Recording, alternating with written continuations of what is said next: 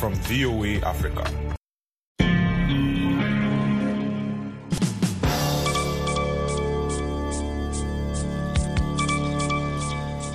Saa nane mchana katika studio za Sauti ya Amerika, Washington DC, sawa na saa tatu usiku wa Afrika Mashariki. Ni wakati mwingine wa kuzifuata habari za dunia. Msomaji wako ni Patrick Nduimana. Rais wa Rwanda Paul Kagame amesema kwamba atagombea muhula mwingine madarakani katika uchaguzi mkuu wa mwaka ujao. Kagame ambaye aliingia madarakani mwaka wa elfu mbili anaruhusiwa kisheria kugombea muhula mwingine madarakani kufuatia mabadiliko ya katiba ya mwaka 2015 yaliyopelekea ukomo wa muhula kwa rais yaliyoondoa ukomo wa muhula kwa rais. Katika mahojiano yaliyochapishwa Jumanne na jarida la Kifaransa Jeune Afrique, Kagame amesema kwamba ana furaha kuwa raia wa Rwanda wana imani na uongozi wake na kwamba ataendelea kuwatumikia kadri ya uwezo wake. Amethibitisha kwamba atagombea muhula mwingine katika uchaguzi ujao. Kagame alishinda uchaguzi mkuu wa Agosti mwaka 2017 kwa asilimia 98.6 ya kura na kumpa muhula wa miaka saba madarakani. Amesifiwa kwa kuleta amani na maendeleo ya uchumi nchini Rwanda tangu kutokea mauaji ya kimbari mwaka 1994 ambapo karibu watu laki nane, wengi wao kutoka kabila la Watutsi, waliuawa kikatili. Hata hivyo, ameshutumiwa kwa ukiukaji mkubwa wa haki za binadamu, uhuru wa kisiasa na vyombo vya habari, madai ambayo ameyakanusha mara kwa mara. Mtoto wa rais Ali Bongo aliyeondolewa madarakani wiki tatu zilizopita pamoja na washirika kadhaa wa Bongo wameshtakiwa kwa makosa ya ufisadi na kuwekwa kizuizini, mwendesha mashtaka amesema leo Jumatano. Mtoto mkubwa wa Bongo, Nureddin Bongo Valentin, na msemaji wa zamani wa rais JC Ela Ekoga walifunguliwa mashtaka jana Jumanne na kuwekwa katika kizuizi cha muda kwa tuhuma za ufisadi. Mwendesha mashtaka wa Libreville Andre Patrick Ropona ameliambia shirika la habari la AFP.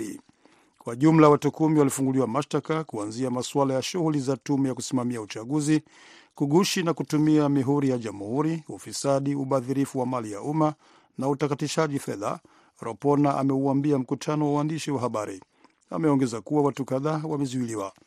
Bongo mwenye umri wa miaka mwenye umri wa miaka 64 ambaye aliongoza taifa hilo la Afrika ya kati lenye utajiri wa mafuta tangu mwaka 2009 aliondolewa madarakani na viongozi wa kijeshi tarehe 30 Agosti, muda mfupi tu baada ya kutangazwa mshindi wa uchaguzi wa rais.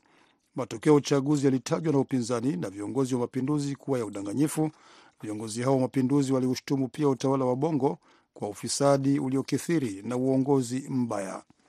Unaendelea kusikiliza habari za dunia moja kwa moja kutoka jiji kuu la Marekani, Washington DC. Israel imefunga kituo cha kuvuka mpaka na ukanda wa Gaza Jumatano na hivyo kuwazuia maelfu ya wafanyakazi wa Palestina kufika kazini nchini Israel na ukingo wa Magharibi. Hatua hiyo inafuatia maandamano ya mpakani yanayofanyika kwa siku kadhaa yaliyosababisha wanajeshi wa Israel kufyatua risasi na kumuua mwandamanaji mmoja siku ya Jumanne. Kufuatana na wachumi wa ukanda wa Gaza, hatua hiyo inawazuia Wapalestina wapatao elfu kumi na nane kuvuka mpaka na kwenda kazini na hivyo kusababisha hali ya kiuchumi kuwa ngumu zaidi kwa kanda hiyo inayopokea dola milioni mbili kwa siku kutokana na kazi za wafanyakazi hao. Msemaji wa idara ya wizara ya ulinzi ya Israel ya Kogat inayoratibu kazi na Wapalestina amethibitisha kwamba kivuko cha Erez kuingia Gaza kimefungwa na kusema kitafunguliwa kufuatana na jinsi hali itakavyokuwa. Rais wa Rusia Vladimir Putin amesema amekubali mwaliko kutoka kwa mwenzake wa China kuitembelea nchi hiyo mwezi Oktoba wakati wa mkutano wa mpango wa msaada wa China katika ujenzi wake wa barabara kuiunganisha Afrika. Akizungumza baada ya mkutano na waziri wa mambo ya nje wa China Wang Yi mjini Moscow leo Jumatano, Putin amesema Rusia na China zinaunganisha mawazo yetu ya kuunda nafasi kubwa ya Eurasia. Juhudi za mpango wa msaada wa China katika ujenzi wake wa barabara kuiunganisha Afrika ni mpango mkubwa ambao Beijing imekuwa ikipanua ushawishi wake kwa kuendeleza eneo hilo kupitia miradi ya miundombinu. Tangu Rusia ilipoivamia Ukraine, Putin ameelekeza nchi hiyo kwa China ikiongeza nguvu na kufanya mazoezi zaidi ya pamoja. Mwisho wa habari za dunia, lakini hapa studio mnaendelea na mwenzangu Sandey Shomari katika kipindi cha Kwa Undani. Patrick Nduimana na wageni nikiwatakia usiku mwema.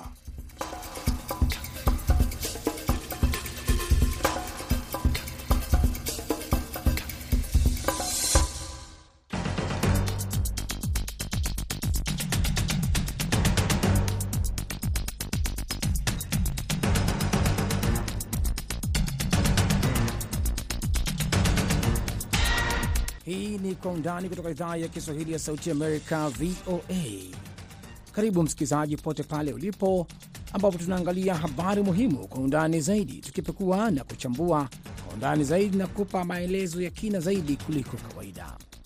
Na leo katika sehemu ya kwanza tunamulika mkutano wa Baraza Kuu la 78 la Umoja Mataifa unaendelea huko mjini New York, na katika sehemu ya pili tunamulika baadhi ya Wakenya wameghadhabishwa na matamshi ya viongozi wakuu wa serikali, baadhi yao kuhusu masuala muhimu ya uchumi ambayo yanawakumba, na tutaungana naye mwenzangu Collins Adede na Amina Chombo kutoka studio zetu za Mombasa inayokaribisha hapa studio. Jina langu ni Sandey Shomari.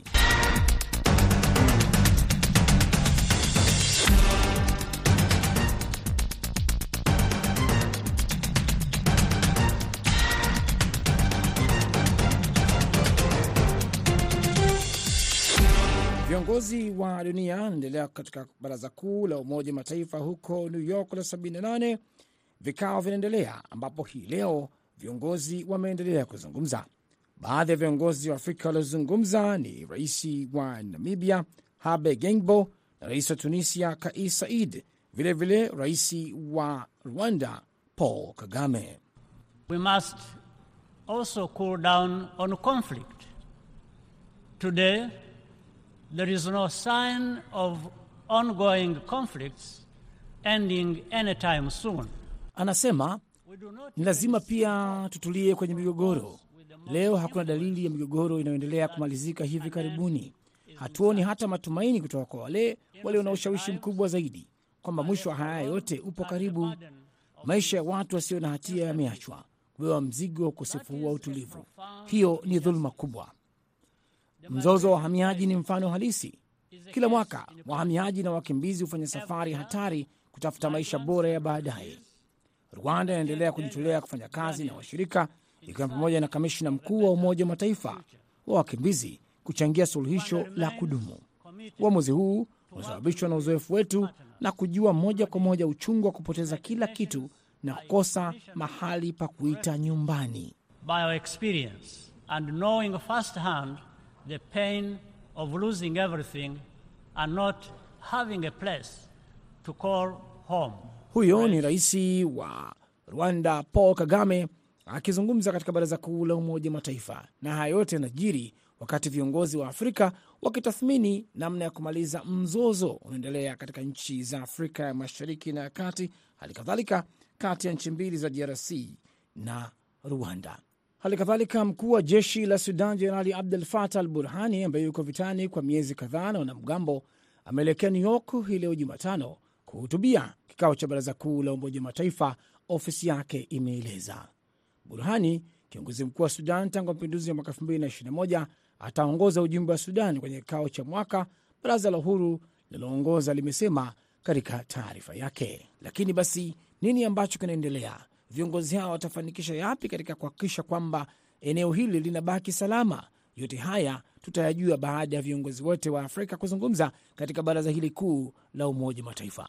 Mwenzangu Idi Ligongo yuko huko New York na tunaungana naye moja kwa moja. Idi, kwanza kabisa tueleze uh, yale ya muhimu aliozungumza rais wa Rwanda Paul Kagame hii leo. Sande Shomari, uh, kile ambacho rais wa Rwanda Paul Kagame amekizungumza leo katika hotuba yake kwenye Baraza Kuu la Umoja wa Mataifa. Ni kuhusiana na yale madhila ama athari za janga la Covid kumi na tisa, eh, kwamba japokuwa uh, japokuwa shirika la afya ulimwenguni WHO limetangaza kwamba Covid kumi na tisa si janga tena la kitaifa, bado linaendelea kuathiri uh, mataifa yanayoendelea hasa mataifa ya Afrika, lakini vilevile kile ambacho amekizungumza pia ni kuhusiana na mzigo mkubwa ambao mataifa haya yanaubeba e, kutoka katika taasisi kubwa za kifedha kutokana na madeni mbalimbali, lakini pia suala la riba ambazo zimekuwa zikitozwa mataifa haya ambayo wanaona kwamba Rais Kagame anaona kwamba haiuiani na ukilinganisha na mataifa makubwa ambayo mataifa ni matajiri. Lakini kingine ambacho amekizungumzia ni kuhusu suala la uh, uhamiaji kwa vijana wa Afrika ambao wanakimbia Afrika kwenda kutafuta maisha bora barani Ulaya, wanavuka katika ile bahari ya Mediterranean jambo ambalo limekuwa likiwaweka katika hali hatari, na maelfu na maelfu ya vijana hao wamekuwa wakipoteza maisha. Kingine ambacho wamegusia ni utayari wa Rwanda kufanya kazi na wadau, ikiwa ni pamoja na Umoja wa Mataifa kushughulikia suala hili uh, la uhamiaji, lakini pia ameunga mkono ripoti iliyotoa mwelekeo wa hali ya amani eh, na ya katibu mkuu na masuala ya kushughulikia amani, lakini pia anataka Afrika iwe na sauti kubwa sana ndani ya Umoja wa Mataifa katika maamuzi uh, muhimu ambayo yamekuwa yakitolewa hapa.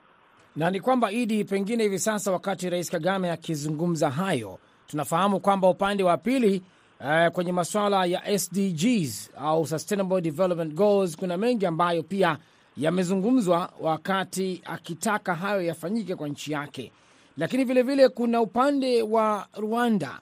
Pengine tunajua kulikuwa kuna mvutano mwaka jana katika nchi hizi mbili. Kuna chochote ambacho Rais Kagame alitaka kuvutia kugusia upande huo? Uh, Rais Paul Kagame hakuonekana sana ku, uh, kugusia hili, na kama utakumbuka hata mwaka jana hali ilikuwa hivyo. Ni maneno mengi yalikuwa ametoka upande wa uh, Jamhuri ya Kidemokrasia ya Kongo kwa Rais Felix Tshisekedi eh, Chilombo ambaye pia naye baadaye anatarajiwa kutoa hotuba yake. Kwa hiyo kikubwa katika hotuba hiyo uh, naamini kabisa, sijui atachukua mwelekeo gani wa mgogoro ambao unaendelea hivi sasa kule nchini Rwanda. Uh, mgogoro unaendelea kule nchini DRC ambapo amekuwa mara kwa mara akishutumu Rwanda kusaidia waasi wa M ishirini na tatu, na ni jambo ambalo mpaka hivi sasa bado linaendelea kuleta hali ya kutokuwa na amani, hasa eneo la Kivu Kaskazini, uh, mashariki mwa Jamhuri ya Kidemokrasia ya Kongo, ambapo bado eh, vikosi vya Afrika Mashariki vipo, eh, hali kadhalika vikosi vya Umoja wa Mataifa vipo, eh, na bado waasi wanaendelea kuwepo katika eneo hilo. Kwa hiyo hilo tutarajie kulisikia, lakini vilevile kama unakumbuka, uh, mwaka huu DRC inaelekea katika uchaguzi mkuu. Sasa sijui hili labda litagusiwa vipi wakati huu ambapo uh, taifa hilo linajiandaa kufanya haya yote.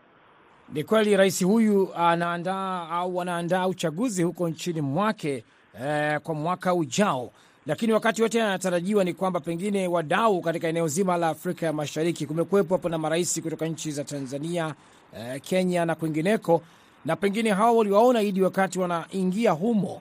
Kwa upande wao, pengine kunatarajiwa chochote hasa kwa wadau wa maeneo ya pande hizo. Sande Shomari, kikubwa ambacho kinasubiriwa uh, kwa hamu ni kujua nini ambapo mataifa haya mengine yataweza kuzungumza. Uh, jana usiku na leo asubuhi nilikuwa katika harakati za kuhakikisha kwamba napata uh, fursa ya kuzungumza na makamu wa rais wa Jamhuri ya Muungano wa Tanzania ambaye anamwakilisha Rais Samia Suluhu Hassan katika uh, Baraza Kuu la Umoja wa Mataifa mwaka huu kutaka kujua nini ambacho eh, Tanzania yenyewe itakwenda kuzungumza. Maanake mambo yako mengi, yapo mambo ya kidunia, yako mambo ya kikanda, na hilo ambalo ndio limekuwa hata sisi wanahabari imekuwa kama vile uh, chenga, kwa sababu unashindwa kujua hasa hawa ma, uh, viongozi ni jambo gani ambalo watajikita zaidi katika kuzungumza. Kwa mfano kama tulivyozungumzia Rais Kagame leo e, amezungumzia maendeleo endelevu ya milenia, lakini amezungumza masuala mapana yanayolifumba bara la Afrika hasa katika masuala ya amani, e, masuala ya vijana na kadhalika. Sawa kabisa. Na vilevile vile, Idi, kuna swala ambalo linajumlishwa linaangaliwa uh, kwa kina sana hivi sasa, swala la uh, Zelenski, rais wa Ukraine na baraza la, um, la usalama la Umoja wa Mataifa akitarajiwa pengine, kama unaofahamu, pia atakuwepo uh, mwakilishi waziri wa mambo ya nje wa Russia Sergei Lavrov. Kuna chochote ambacho pengine kinasubiriwa au ambacho umekisikia kuhusiana na swala hili?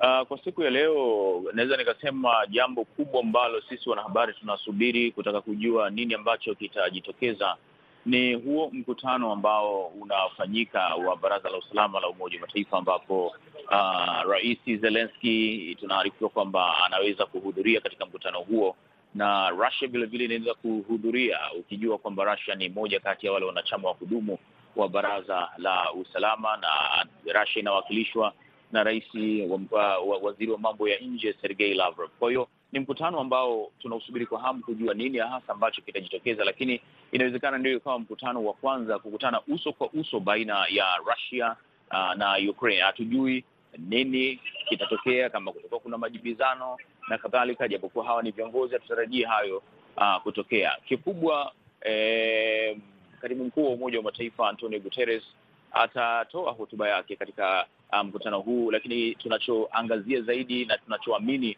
ni kwamba Umoja wa Mataifa utaendelea kusisitiza na kukumbusha eh, ule mkataba wa Umoja wa Mataifa nambari mia moja tisini na tatu ambao unataka mataifa wanachama kuheshimu uh, mipaka na dola pamoja na himaya ya taifa lingine, jambo ambalo Russia imekuwa ikilaumiwa uh, toka ilipoanza uvamizi wake rasmi eh, hapo mwaka jana mwezi wa pili na kama unavyofahamu Zelenski hakuwa na maneno mazuri sana dhidi ya Russia wakati anapozungumza, na Rais Biden ameonyesha kwa kiasi kikubwa sana kuendelea kumuunga mkono Zelenski na Ukraine na kuitaka dunia kusaidiana naye.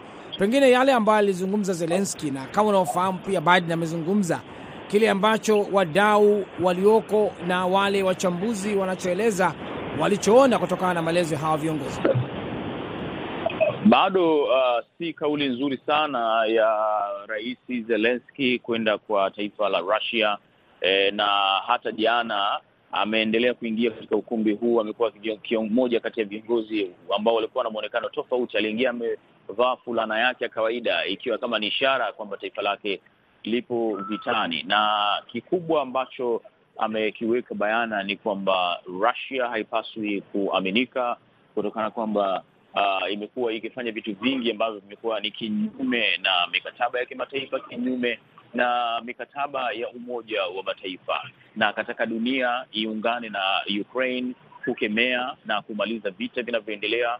Akagusia udhalimu ambao umekuwa ukifanywa na Russia hata kwa watoto wadogo uh, wa Russia ambao wa, wa Ukraine ambao wametekwa kupelekwa Russia kwa ajili ya kubadilishwa mtazamo, kutoiamini ama kutoipenda nchi yao ya Ukraine. Kwa hiyo hili ni jambo ambalo uh, tunatarajia pengine eh, litaangaziwa uh, zaidi katika huu mkutano wa Baraza la Usalama la Umoja wa Mataifa.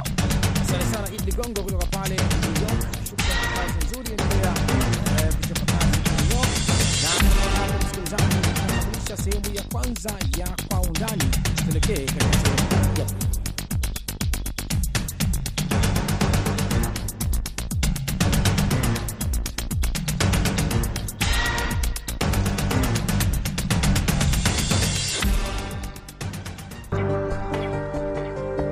Kuanzia Washington DC, Marekani, Nairobi, Kenya, Dar es Salaam, Tanzania, hadi Kigali, Rwanda, Bujumbura, Burundi, Kinshasa, DRC, Juba, Sudani Kusini, na hapo ulipo tunakuletea jarida la wikendi, uchambuzi wa kina, siasa, diplomasia, uhusiano wa kimataifa, uchumi, migogoro na mengine mengi.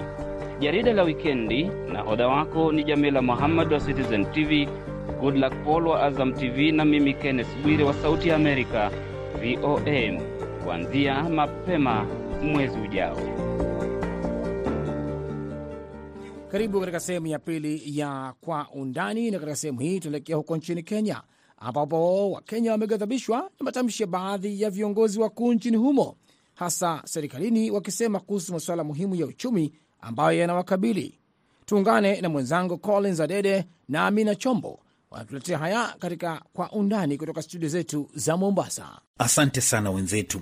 Maafisa wa serikali ya Kenya wamekuwa wakitoa habari za kukinzana na za kutatanisha, hali ambayo imewakanganya wananchi. Mawaziri wametoa matamshi ambayo hayajawapendeza Wakenya katika majukwaa mbalimbali, wakiendelea kutekeleza majukumu yao. Maafisa hao akiwemo Moses Kuria ambaye ni waziri wa biashara na uwekezaji, akiwa katika mkutano wa uwekezaji, alisema kwamba hakuna haja ya Wakenya kuendelea kuzungumzia kuhusiana na kupanda kwa bei ya mafuta. Ni mnukuu, ukishinda kuzungumzia mafuta asubuhi hadi jioni, ho, bei ya mafuta imepanda si uende uchimbe kisima yako na utoe mafuta. Ni matamshi ambayo Wakenya hawakuyapokea vyema. Mwingine ambaye alinukuliwa vilevile katika vyombo vya habari ni Davis Chirchir ambaye ni waziri wa kawi na mafuta, ambaye wakati wa mahojiano na kamati ya bunge akiulizwa kuhusiana na swala zima la kupanda kwa bei ya mafuta alijibu kwamba serikali haina la kufanya.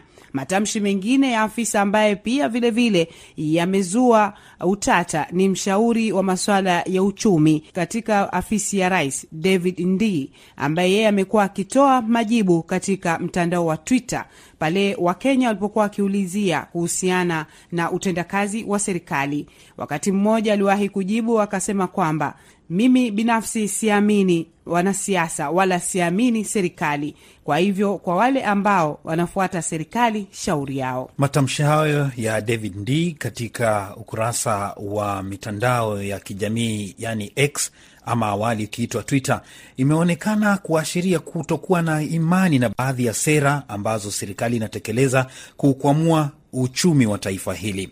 Matamshi hayo vilevile yameonekana kumkera hata naibu rais Rigathi Gachagua ambaye amewataka maafisa hao wa serikali kuomba msamaha wa Kenya kutokana na matamshi wanayotoa, huku kiranja wa wengi katika bunge la Seneti Bon Halwale akimshinikiza Rais William Ruto kuwafuta kazi. Nam, kwa undani tunazungumza na Bwana Alex Manyasi ambaye ni mtaalamu wa masuala ya usimamizi wa serikali. Kwa swali letu la kwanza, eh, Alex, wakati viongozi wa serikali wanatoa matamshi ya kukinzana hivi, labda inaashiria nini? Kuna mambo kadha ambayo tunafaa tuyaelewe kabla nijibu hilo swali. Jambo la kwanza, serikali inapoundwa uh, kwa mara ya kwanza, nasema kwa mara ya kwanza kwa sababu uh, uh, Daktari William Ruto ndiye anakuwa rais kwa mara ya kwanza uh, na hakuwa anawania kwa mula wa pili. Uh, kwa hivyo hata wale ambao umewateua fanya kazi na yeye, mawaziri na ma principal secretaries wote uh, ni watu labda uh, kiserikali wanafanya kazi pamoja kwa mara ya kwanza.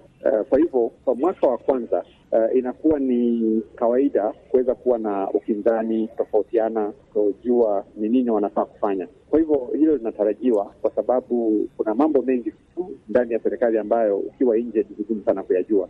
Uh, jambo la pili tufaa tujue ya kwamba kuna yale mambo ambayo tunaona ni ya kawaida. Kwa mfano kama watu hawasikizani ama hawaongei lugha moja, ni kuashiria kwamba labda kifikra, uh, wao wanafikiria tofauti. Lakini baada ya mwaka mmoja kwenye serikali, kuna mambo kadhaa ambayo tunatarajia. Jambo la kwanza, kuna zile dockets ambazo ni muhimu sana. Kwa mfano docket kama za mambo ya nje na mambo ya biashara. Hayo ni mambo ambayo yanahusu uh, wawekezaji, ni mambo yanahusu uh, wetu wa kutoka nje, uh, wale wanatusupport katika kufanya mambo ya kuendesha serikali. Kwa hivyo hizo docket mbili kidogo ni muhimu sana kuweza kujua ni nani uh, anaweza kusimamia hizo, kwa sababu haifai hata kidogo kwa wale wanasimamia dockets hizo pamoja na ofisi ya rais na ofisi ya makamu wake hawawezi kutofautiana. Uh, nasema hawawezi kutofautiana kwa sababu wao wakiongea jambo ni msimamo wa serikali. Kwa hivyo uh, wale investors, kama kuna kitu ambacho wale wachezaji wanaogopa sana ni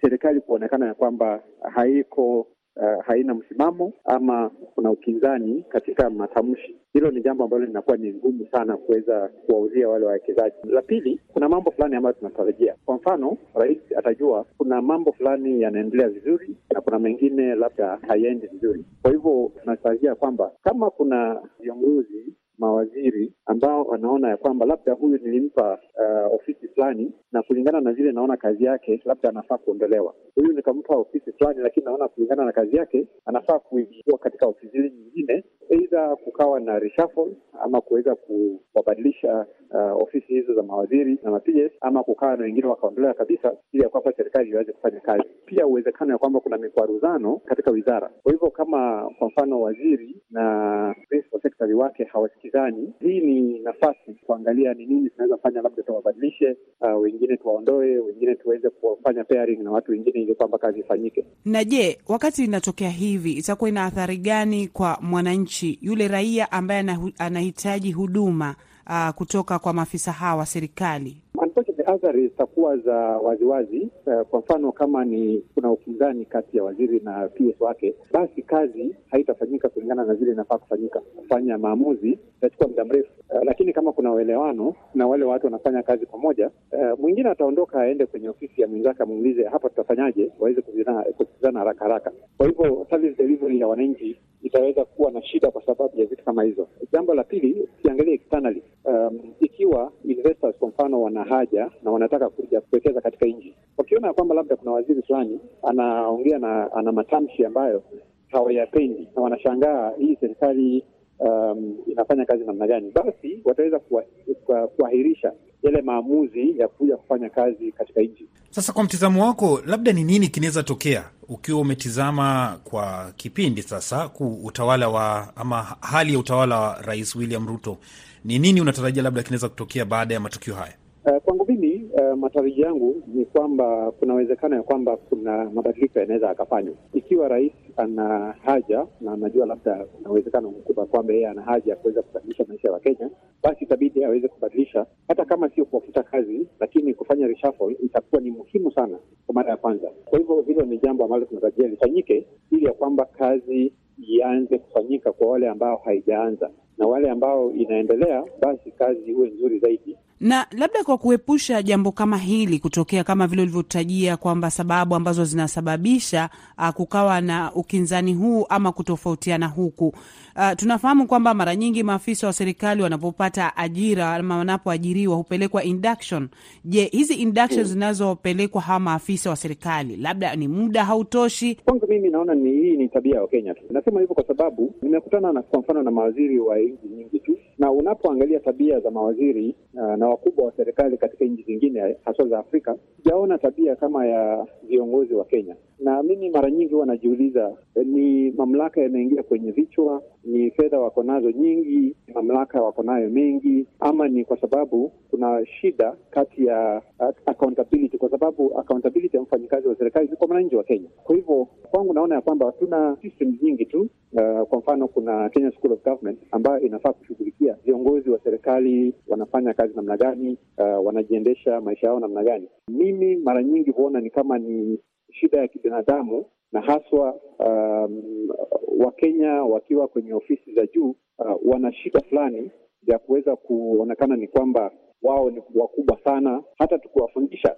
uh, kuna mambo mengine ambayo yatakuwa vigumu kuwahudhumisha wao. Uh, kwa hivyo uh, ile selection criteria pia ya watu ambao tunaweka kwenye ofisi uh, inafaa iangaliwe ni viongozi wa aina gani, na sisemi ni wote, viongozi wa aina gani wanaingia kwenye ofisi uh, na ikiwa mtu atafanya jambo ambalo tunaona ya kwamba uh, halifai, pia hatua ikichukuliwa haraka kwa upesi itakuwa ni funzo kwa wale wengine, ili ya kwamba wasiweze kurudia uh, makosa kama yale. Nam Alex Manyasi ni afisa ama mtaalamu wa masuala ya utawala bora na uongozi. Asante sana bwana Alex.